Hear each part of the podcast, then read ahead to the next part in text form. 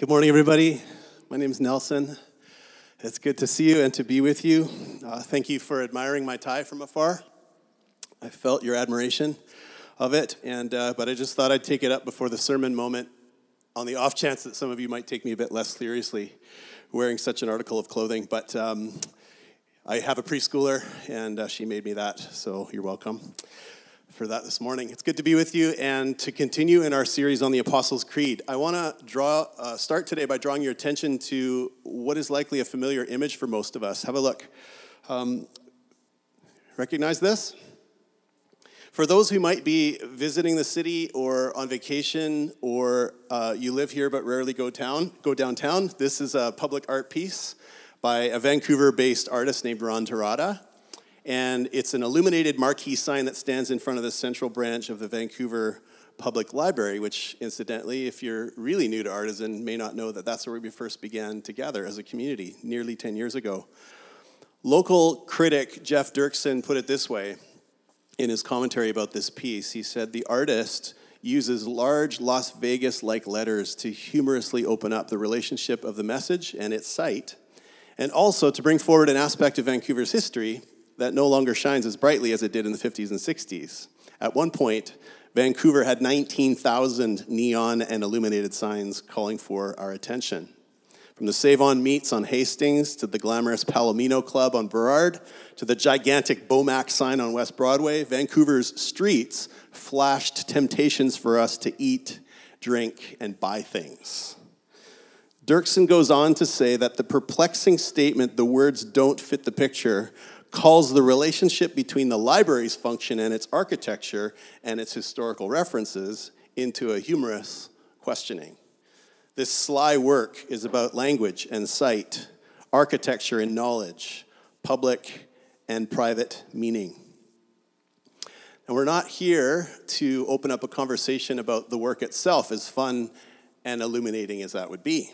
I simply want to reflect briefly on this statement itself, the words don't fit the picture. It's a phrase that gets evoked in so many different ways and places in our day, in our culture, in the political landscape, in allegations of fake news, in social media, in our call-out culture, in our key relationships, in emails from Nigerian princes. And that time, those moments when you're conducting a job interview and it occurs to you that certain items on the interviewee's resume seem conspicuously fabricated. One reading of this work, we could say, is as a reflection of our core desire for integrity. Integrity. For words and pictures to match. To have things line up. To, to be true. So often, in so many cases, the words don't fit the picture. But we want them to. Don't we? In the social sphere, in our circles of friendship, family, neighborhood, we want to know we can rely on people. That people can be trusted. In government, in education, in healthcare, in the justice system, in banks and businesses, in the media, in every institution across the board, we want to be able to have the confidence that people are not just talking the talk, but walking the walk. All the institutions, including the church. It's sad, but true, that in the church, the words don't always fit the picture. One writer said it like this: "Those who make the profession of Christian faith by reciting the creed regularly overcome what might be called the scandal of appearances. They understand that faith is necessarily a matter of perceiving the unseen in what can be seen, and that not everyone can see what we see or claim to see, and that even we at times have difficulty seeing what we think we see or ought to see." Feeling a little bit like a Doctor Seuss quote. What's Luke Timothy Johnson on about here? When we as a church confess, "I believe in God the Father Almighty, maker of heaven and earth," when we confess God as creator, we need to overcome the apparent reality that the world is random and meaningless, that the planet's design seems anything but intelligent. When we as a church confess that he will come again to judge the living and the dead, we need to transcend the apparent reality that evil always proves victorious. When we as a church confess, "I believe in the forgiveness of sins," there are a whole bunch of things we need to get past. That humans aren't really worth God's attention. that God couldn't conceivably enter a material world in our physical lives, that it's ludicrous to think God would save a broken humanity through the body of a crucified Messiah. Here's Johnson's summary. Those who regularly and devoutly recite the words of the Creed, speaking of Father, Son, and Spirit, are adept at asserting truths that seem contradicted by most of the available evidence. There's a dry scholarly quote that you can take uh, with you this week. So when we come to the place in the Apostles' Creed where we find ourselves today, saying, I believe in the Holy Catholic Church, the communion of saints, it would seem we need something like superhuman ability to overcome the scandal of appearances. Why? Well, as followers of Christ, when we confess this part of the creed, we are making the claim that this gathering, this gathering of flawed human beings is the triune God's chosen instrument for the work of changing the world. The creed claims that God is not only alive and active in the lives of individuals and in the sweeping movements of history, but most tangibly and powerfully in the physical, institutional, complex, messy fact of a specific human community. That the church gets included as a necessary statement of belief within the creed is clearly a scandalous proposition. It's scandalous, but it's also significant, and I suggest even critical. We can't pretend to know or understand all the reasons why God called the church into being, but we can affirm from the witness of both Scripture and history that the denial of the church leads to a diminishing of authentic Christian practice. We put it another way. When the church gets sidelined or treated as optional in our thinking, then something essential gets lost. On the other hand, when the church is upheld as vitally important, then what Paul envisioned in his letter to the Romans becomes actualized. So our text that's in your uh, handout this morning, and also the page number on the screen, I'm just going to read a few verses from this. From Romans chapter twelve, verses three to eight. For by the grace given me, I say to every one of you, do not think of yourself more highly than you ought, but rather think of yourself with sober judgment, in accordance with the faith God has distributed to each of you. For just as each of us has one body with many members, and these members do not all have the same function, so in Christ we, though many, form one body, and each member belongs to all the others. We have different gifts according to the grace given to each of us. If your gift is prophesying, then prophesy in accordance with your faith. If it is serving, then serve. If it is teaching, then teach. If it is to encourage, then give encouragement. If it is giving, then give generously. If it is to lead, do it diligently. If it is to show mercy, do it cheerfully. When that happens, when we actually see this taking place, then things get exciting. The church becomes a continuation of the incarnation. We, we become the embodied presence of the resurrected Jesus through the power of the Spirit. And when we see glimpses of this, even here and now in our gatherings, in our various groups and teams, in our lived experience through the week, in our homes and among our neighbors, when the words begin to fit the picture, then saying this part of the creed doesn't feel like such a stretch. So I want to invite us, if you would like, to stand and let's say the creed together in its entirety. And then I'm going to offer a prayer and we'll continue by focusing on this phrase. So if you'd like to confess the creed, please read along with me. I believe in God the Father Almighty, maker of heaven and earth, and in Jesus Christ, God's only Son, our Lord, who was conceived by the Holy Spirit, born of the Virgin Mary, suffered under Pontius Pilate, was crucified, died, and was buried. He descended into hell. On the third day, he rose again from the dead. He ascended into heaven and is seated at the right hand of the Father, and he will come again to judge the living and the dead. I believe in the Holy Spirit, the Holy Catholic Church, the communion of saints, the forgiveness of sins, the resurrection of the body, and the life everlasting. Amen. Let's pray. God, thank you so much for uh, the gift of this creed. Thank you for these statements which challenge, cause us to think and to reflect on what is true, what it is we're giving ourselves to. and trusting, putting our faith in. So I pray for the illumination of your spirit this morning as we open up various texts of Scripture, as we share stories and consider what it means to believe in the Holy Catholic Church and the communion of saints of which we are part. So may the words of my mouth, the meditations of my heart be pleasing in your sight. O Lord, our rock and our Redeemer. In Jesus' name, amen. You may be seated. I believe in the Holy Catholic Church, the communion of saints. What are we really talking about here?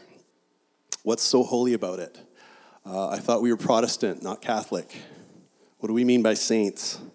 There's so many questions we could be asking when it comes to this section of the creed, and we're going to touch on some of these things as we go. But to keep things simple, clear, hopefully focused, I want to engage this part of the creed through three questions. Why is the church Catholic? What does it mean to be the communion of saints? Those are going to kind of be taken together. And then thirdly, well, how might we believe into this part of the creed? So why is the church Catholic? What does it mean to be the communion of saints? And how might we believe into this part of the creed? So why is the church Catholic?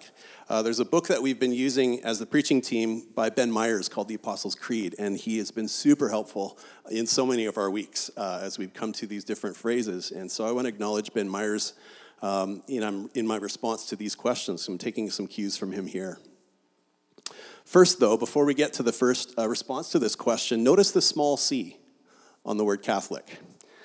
It's important for us to know, before we move any further, that if we didn't know this already, that the Church Catholic means the Church Universal, the Church that is one. There have been many Christian communities spread out across different times and places and cultures, but they are all mysteriously united in the one Spirit. Now, I don't know about you, but the universality or the oneness of the church can feel pretty abstract. We read this, that they may all be one, that we practice unity. It's hard to get a handle on. So my hope in this question and coming at this question, considering a few responses to it, is that whenever we say this part of the creed in the future, that the word Catholic, in this context, small c, will evoke something more beautiful and tangible, rather than something that remains esoteric and kind of abstract in our minds. So kind of like hoping, hoping that we can look at it like multiple sides of a diamond, and that each light will shed, or each side, sorry, will shed some light in a particular way. So on a similar note then, the church is Catholic or universal or one because it is a microcosm of human society. It's a microcosm of human society. In the letter to uh, the Galatians, Paul writes this: "So, in Christ Jesus, you are all children of God through faith. For all of you who were baptized into Christ have clothed yourselves with Christ. There is neither Jew nor Gentile, neither slave nor free, nor is there male and female, for you are all one in Christ Jesus." What's Paul saying? That in the waters of baptism, all of the old social divisions become moot. The church we are invited to believe into includes every kind of person, rich and poor, male, female, Jew and Gentile, slave and free. Whatever label or labels used to define us, now our identity is marked by being part of the company of Christ followers. There's no social barrier that could keep a person from being included in Christ's body. And so the boundaries of the church are as wide as the human race. The church is also Catholic because it preaches a Catholic message. The good news is not addressed to one particular social class or ethnic group. The gospel is the gospel. It is good news because it's offered to every imaginable human being. There's no one on the planet about whom you could say the message of Jesus doesn't apply. One unique and beautiful aspect of Christian faith is how translatable it is. The other great monotheistic traditions, Judaism, Islam, place a high value on preserving their sacred texts in their original languages, whether Hebrew or Aramaic. But Christianity, on the other hand, has been has seen translation as being centrally important, and this has been the case since the beginning. Jesus himself spoke Aramaic, but the four gospel writers all translated his teaching into a common Greek, so the message would be accessible for as many readers as possible. And translation happened fast. It didn't take long before communities of Jesus followers took root in many different cultures, each reading, proclaiming the gospel message in its own tongue. So the message of Jesus is a Catholic message. The message is Catholic also in the way that it responds to human plight. So the deepest human needs are addressed in the gospel. The message of Jesus doesn't just speak to a special part of life, the spiritual part, for example. It communicates to the whole of who we are, body and soul, individual and social. Continuing in Romans twelve, verse nine, love must be sincere. Hate what is evil. Cling to what is good. Be devoted to one another in love. Honor one another above yourselves. Never be lacking in zeal, but keep your spiritual fervor serving the Lord. Be joyful in hope, patient in affliction, faithful in prayer. Share with the Lord's people who are in need. Practice hospitality. Bless those who persecute you. Bless and do not curse. Rejoice with those who rejoice.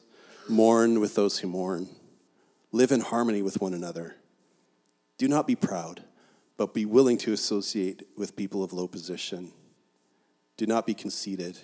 Do not repay anyone evil for evil, and it's so on. The gospel touches every dimension of our experience. It's broad and as deep as human life itself. It's a Catholic word because it speaks to the whole human condition. So these last two points, we've been touching on the fact that the Catholic Church has a Catholic message, and that the beauty and universality of this message, this story that unifies and defines us, is a big part of why we can firmly believe in or live into or trust this part of the creed.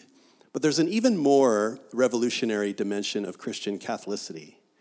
The greatest barrier that divides humans from one another isn't culture or language or class. What is it? It's death. Death is what splits us into the two classes of the living and the dead. Every other social division is petty compared to death. And you and I are powerless to stop it. But even so, in the resurrection, something miraculous occurred. Jesus, the one who holds the keys to death and Hades, as he is raised from the tomb, steps across the great divide and restores the relationship, restores communion between living and the dead. In the resurrection, Jesus formed one family that spans not only across the planet, but also all time. The church is Catholic, it's universal, it's one, because it transcends even death. One writer said it this way, the body of Christ is the most inclusive community imaginable because it includes not only those who are now living, but also all believers who have ever lived. Do you and I consider ourselves to be in community with the dead? When we read about the great cloud of witnesses, to what degree do we actually feel surrounded by them, as the writer of Hebrews puts it? Are they even in the room? When we need to discern things, do the dead get a seat at the table? We put it in another way. When you hear the word Christian tradition mentioned as a voice that we ought to perhaps pay attention to, what's your immediate response to that? G K Chesterton said this, tradition means giving votes to the most obscure of all classes, our ancestors. It is the democracy of the dead. Tradition refuses to submit to the small and arrogant oligarchy of those who merely happen to be walking about. I think Chesterton hits the nail on the head, as he so often does, that there's an arrogance I give off, which I'm not even aware of often, simply because I'm alive at this moment in history. How much could we be learning from our First Nations sisters and brothers on this? Honoring the voices of our ancestors. Are we listening? Am I listening? There's a sense in which when we confess, I believe in the Holy Catholic Church, the communion of saints, that we're saying, or we'd better be saying, I believe in a democracy of the dead.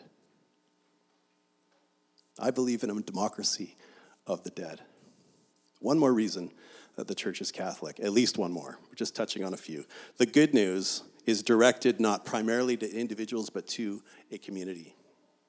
God's strategy right from the beginning has been to form one human society as the bearer of the divine image. And so to the degree that we are faithful in imaging God from our unique place within the human family, it can be said that the church is what God has been doing in the world from the beginning. The church is what God has been doing in the world. So the church is meant to be a representative microcosm of what God intends for the whole of humanity. Myers said it this way: that is why every division between believers is a denial of the gospel. A Christian community is Catholic to the extent that it is always uniting. Whenever we identify a line of division within the human family, the risen Jesus calls us to step across that line in the power of the Spirit, for there is one body and one Spirit, just as you were called to the one hope of your calling, one Lord, one faith, one baptism, one God and Father of all. To what degree are we working towards always uniting? Talk about a humbling question. And what does that look like? This stuff can be hard to read when in so many parts of Christ's body around the world, the words don't fit the picture. And I submit to you that the North American church is not a particularly bright star when we consider how well we've modeled unity as part of the global church. I think we've either treated unity as an optional extra that we might get around to someday, or we've fallen into the trap of thinking that unity means uniformity and sameness, that, that we have to agree on everything or we can't be in communion. I just can't imagine that this is what the architects of the creed had in mind when they first put this in the creed. I believe in the communion of saints. I think we've devolved into something more like, I believe in the mere tolerance of saints. I believe in putting up with some of them, if I absolutely have to. Here, in our little corner of the world, over the past couple of years in particular, at Artisan, we've been seeking to hold the practice of unity as more centrally important. We've taught about it more often, and of course, we've got a lot of work to do, but we're making strides.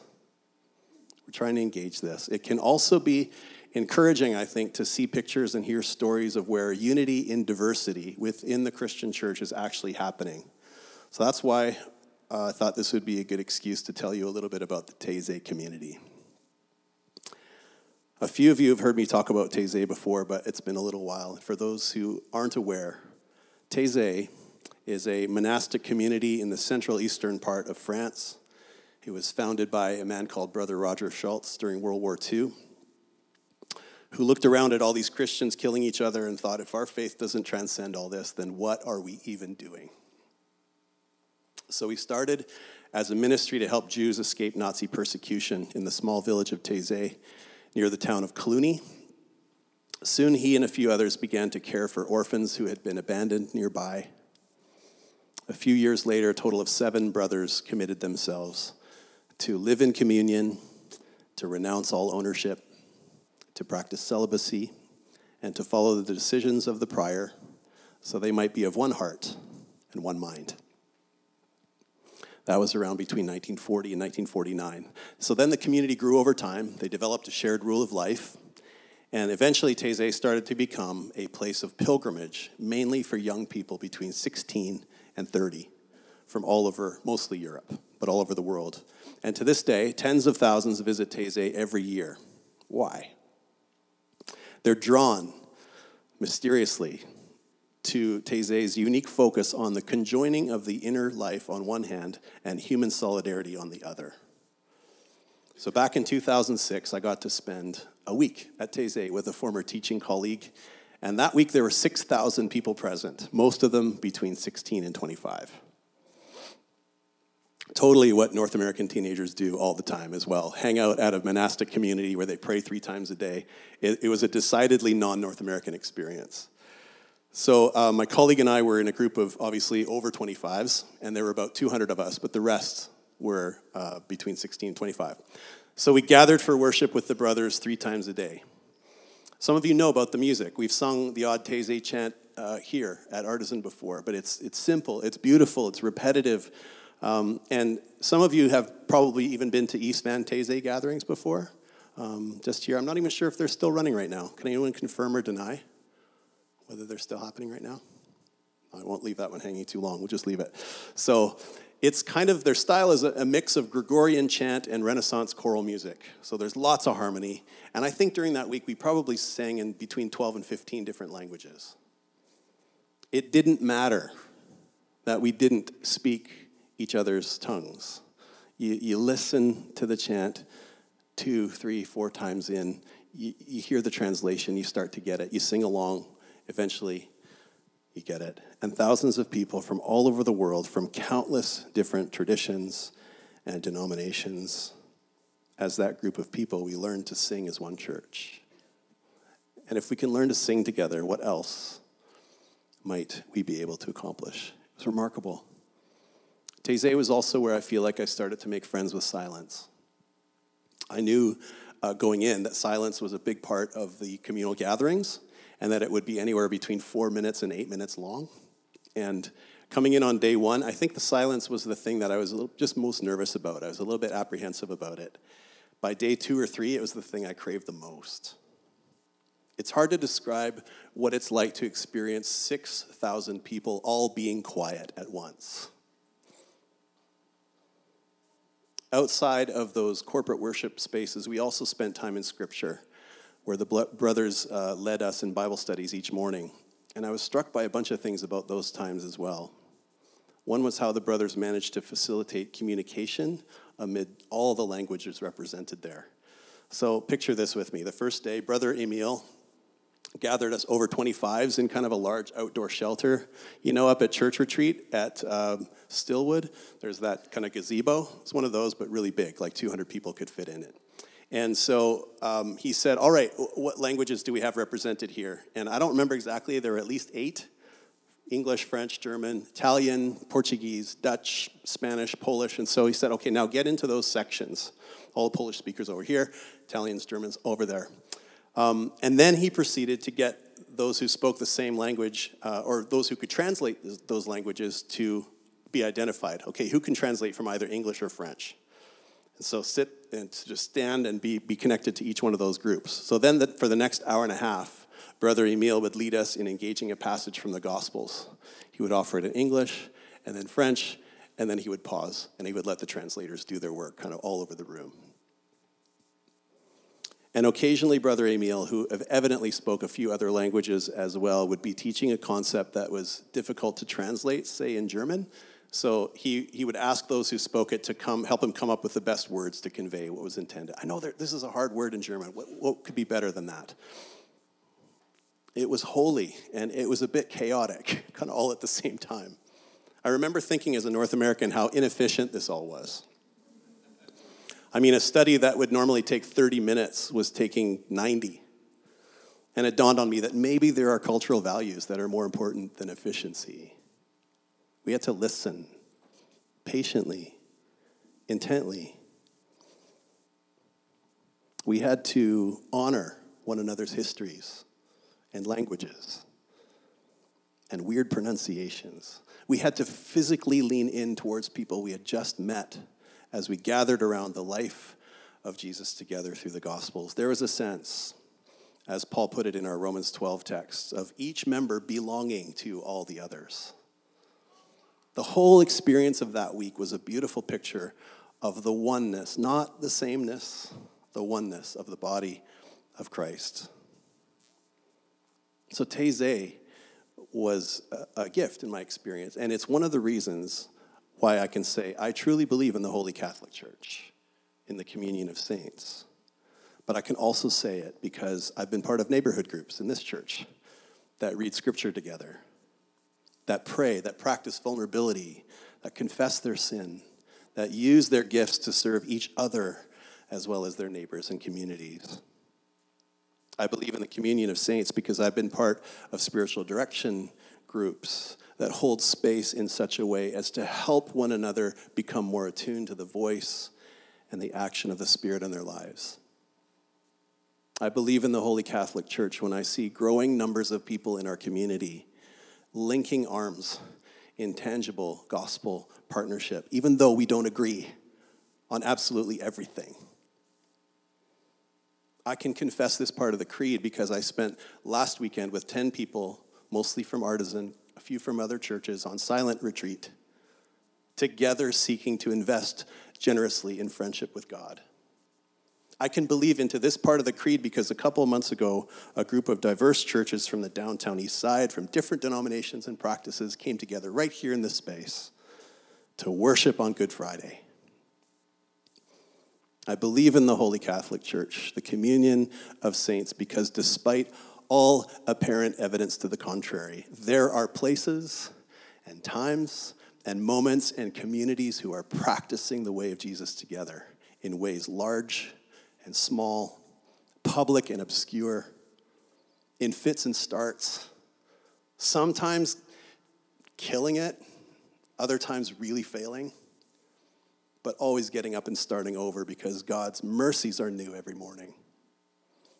When the words fit the picture in terms of what the church is intended to be, there is literally nothing on earth like it. Back in the second century, there was a Greek philosopher named Celsus. He wrote a book attacking the Christian faith. And nearly one hundred years later, the great Egyptian scholar Origen wrote a reply. And boy, what is it a reply? It was a defense of Christianity that still might be the finest work of apologetics ever written. But before he launched into his defense, Origen actually pointed out that the way of Jesus doesn't really need any defense. Here's what he said. Jesus is always being falsely accused, and there's never a time when he is not being accused. He is still silent in the face of this and does not answer with his own voice, but he makes his defense in the lives of his genuine disciples, for their lives cry out the real facts and defeat all false charges. Jesus didn't write any books. He didn't lay down all the correct answers to moral questions. He was the author not of ideas, but of a way of life. Think about it. Everything Jesus believed to be important, he delegated to us, a small circle of followers. And what he gave us, essentially, was life. His life. He showed us his unique way of being alive, his way of living and loving and feasting and forgiving and teaching, even dying. And he said, you also, you live like this. I've already mentioned Ben Myers, quoted him a couple times, but I have to share one more ridiculous long three-slide summary quote here because it's just so good. So breaking the rules of what you're supposed to do. He said this, to become a Christian is to be included in the circle of Jesus' followers. I'm washed with the same bath that Jesus and all his followers have had. I get to share the same meal that Jesus shared with his followers. Four of Jesus' followers left written records of what he said and what he was like, and I get to spend my life continually pondering those four accounts. I read them not because I'm studying ideas about Jesus, but because I'm studying him. I want everything in my life, right down to the smallest and most disappointing details, to enter somehow into communion with the life of Jesus. I share the holy bath and the holy meal, and I read the holy stories because I am seeking Jesus. But when I do these things, I'm also seeking myself. I want to find myself among the circle of Jesus' followers. I want to be wherever Jesus is, and he is in the company of his friends. I want my whole life to be hidden with Christ in God. I want my life's small story to be tucked into the folds of Jesus' story. When this happens, my life acquires a meaning beyond itself. I begin to see myself as part of a great company, an ever-widening circle of people who have handed their lives over to the pattern of Jesus' life. This great company of disciples seems to speak with one voice, to breathe with one spirit, to cry, Abba, Father, with one unceasing prayer. These three slides are maybe as close as I could get within this week, within the time that I had to answer the question of what it means to be the communion of saints. So we're already answering our second question, and we're beginning already to address the third. So let's go to that. How might we believe into this part of the creed? So if you're, you're brand new here this morning, I've been using this word believe into. And just for context, from the beginning of this series, when we talk about all these different phrases, I believe in, I believe in, I believe in, we've been trying to reframe believe not simply to mean a mental assent or ticking a theological box, but actually to give our hearts to each phrase, not only believing it in our heads, but trusting it with our lives. So that's, in brief, what I mean by that. So let me just offer a few thoughts in response to this, some invitations to consider. It seems to me that a primary way we can believe into this part of the creed is simply to prioritize oneness. It's a well-known prayer of Jesus in John seventeen. He says, "My prayer is not for them alone." That is his original circle of followers. "I pray also for those who will believe in me through their message." That includes us. "That all of them may be one, Father, just as you are in me and I am in you. May they also be in us, so that the world may believe that you have sent me. I have given them the glory that you gave me, that they may be one as we are one. I in them and you in me, so that they may be brought to complete unity. Then the world will know that you sent me and have loved them even as you have loved me." To prioritize oneness and to practice unity in this way is not to see unity, as Jesus prayed for it, as an optional extra in terms of our shared life, but to practice the way of Jesus by prioritizing what he prioritized. And part of this is to begin to notice the degree to which individualism has taken root in my life, in your life. To confess it, to name it, to denounce it, and to actively engage in practices that serve to usher us into a more true communion, into a growing, deepening sense that we are, in fact, impoverished to the extent that we don't recognize our need for each other. To prioritize oneness. I think part of that, these kind of trickle on, I think part of that means learning to embrace humility. Learning to embrace humility. I was humbled this past week by a thread posted on Instagram by an indigenous, indigenous woman named Caitlin Curtis. Anyone know that name? Anyone follow Caitlin Curtis on Instagram? You should. Some of you might know of her. She's a citizen of the Potawatomi Nation, an author, a prophet, activist. Here's what she said. "I want to say a few things to non-natives. If you care at all about the environment or any social justice issues, it's imperative that you listen to indigenous voices. Listen to podcast interviews, read books by Indigenous authors. Center our realities so that when you do your own work, you aren't continuing the atrocities that have happened throughout history. Of course, I'm specifically speaking in Christian spaces often, so I will say this. Being part of the Christian tradition requires that you educate yourself on how Christian colonization has destroyed the lives and economy of so many Indigenous people all over the world. It shouldn't be the job of any Indigenous person to remind you that we are still here, and yet our very existence is denied consistently in the media, in our schools, in history books, in religious spaces, and of course in the government. So next time you're in a City Hall meeting, talk about stolen land and Indigenous rights. Next time you attend a social justice conference, talk about how Indigenous peoples are invisible in society. Next time you're in church, bring up colonization and complicity. All of this should matter to you, but pick one thing that you can focus on. Learn slowly and well. Share what you learn. Make space for others to join you. Create change." So I wanted to share this with us because I need, think we need to be challenged in it with more consistency, and because we need to hold each other accountable on it. Uh, also, what shared it to encourage you, because that last slide is really, really encouraging and comforting. It's okay to start small. It's okay to learn slowly.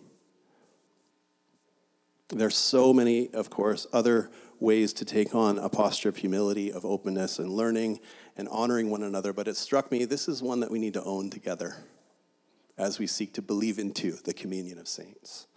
So I wanted to offer that. last response, to engage in the partnership of the generations. A little story from Mark Sayers. He talked about how uh, when the Asian tsunami, the tsunami of two thousand four hit Aceh in Indonesia, over one hundred sixty-seven thousand people tragically died. Yet there was an island called um, Simeulue, Simeulue, I think that's it, Simeulue, just off Aceh, and only seven people were killed. Why?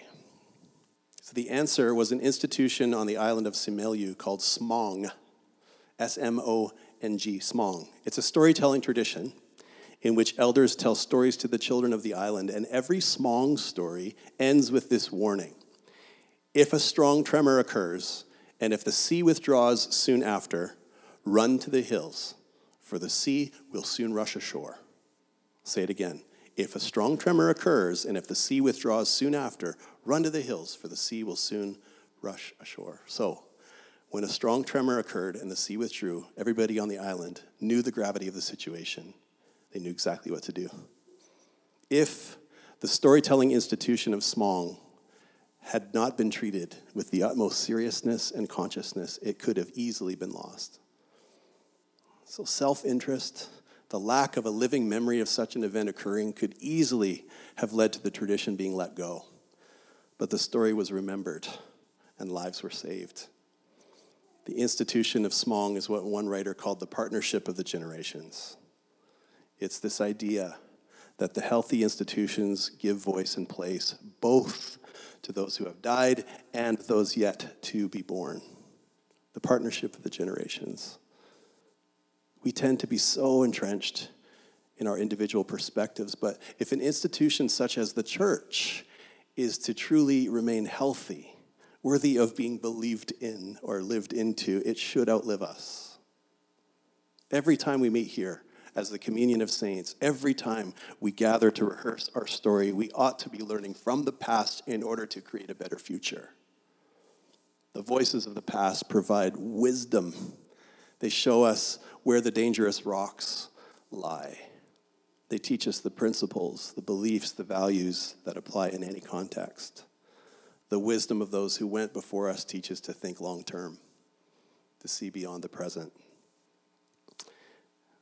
Mark Sayers said this: it's a lot harder to be a selfish person when you know that the next generation may have to pay the price for your self-absorption. Words of Jesus in Matthew. More familiar words. Matthew twenty-eight. All authority in heaven and earth has been given to me. Therefore go and make disciples of all nations, baptizing them in the name of the Father, and of the Son, of the Holy Spirit, and teaching them to obey everything I have commanded you. And surely I am with you always, to the very end of the age. This, too, is the partnership of the generations. Those disciples went out into the world. They invested in the future. They apprenticed themselves to Jesus. They taught someone else to do the same.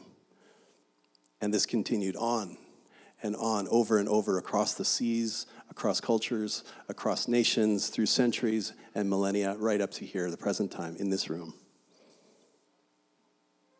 So may the Spirit enable us, empower us to believe into the Holy Catholic Church, to prioritize oneness, to practice unity, to embrace a posture of humility and intentional listening and learning, to engage the partnership of the generations so that we may do our part in truly becoming a communion of saints.